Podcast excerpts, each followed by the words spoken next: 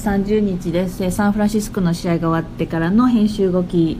あのです。リディア・コの勝負強さ、えー、一旦優勝争いに絡んだ時、えー、彼女の場合はスイング云々よりかやはり自分の本能に忠実に、えーと、 react して戦ってたように思います。やはり彼女は生まれ持ってのこうチャンピオンになる質がある選手だなと思いました。あのなんかスランプみたいに言われて今回また強いリディア・コーさんが来たけどそのあのスランプから立ち直ってきたなんか原因ってあります？あスランプっていうかもう幾度のスイングチェンジで基本的に自分のゲームが今なくなっている状態なんですけどまだスイングチェンジ改造には相当自分のものに何も時間はかかると思います。今回はトーナメントのコースがえー、リディアコのショートゲームのうまさを存分に発揮できるセッティングだったから彼女は勝ち抜けれたと思うんですけど、まあ、それプラス優勝争いに絡む時彼女の勝負強さっていうのもあの随分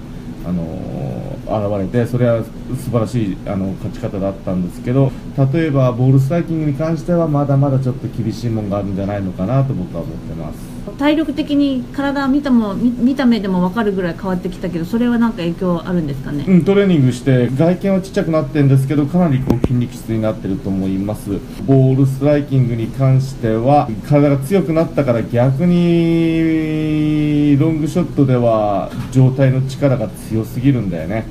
で彼女の強さっていうのはショートゲーム。ショートゲームではその状態の強さじゃなくて柔らかさが存分に出てるから全く問題ないんだけどその柔らかさが使うアプローチから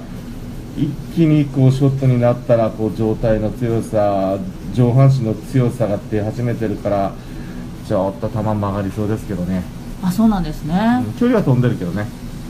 じゃあまあリディア・コーがまた強くなってきたということであのアメリカの LPGA のツアーの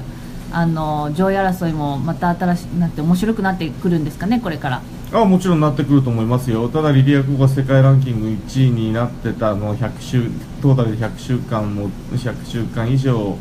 なった頃の強さが戻るかといったらかなりそれは懐疑的ですね。まあ、まだ21歳だし、うん、あのこれからどうにでも変化もしていける体力もあるし、うん、伸びしろっていうのはまだあるんだと思うんですが。あありますねありますね。はい。わかりました。えー、っとじゃあそれであと畑岡奈紗ちゃんは調子上げてきてるように見えますがどういうふうに見てますか？あずいぶん上がってきてますね。年あの去年とはえらい違いだしハワイそして今週と2回すでにもう優勝争いに絡んだっていうのはね彼女にとっても自信になると思います。どっかでブレイクしてほしいしブレーキできるんじゃないのかなっていう感もします。じゃスイングの不安もだいぶなくなってる感じですかねそう彼女にとってはもうなくなってるんじゃないんですか？もちろん終盤にねミスは出ましたけど今回もまあミスっていうのは誰にでも起こるミスだからね、うん、それをどう受け止めるか僕はポジティブに、ね、受け止めてほしいんですけど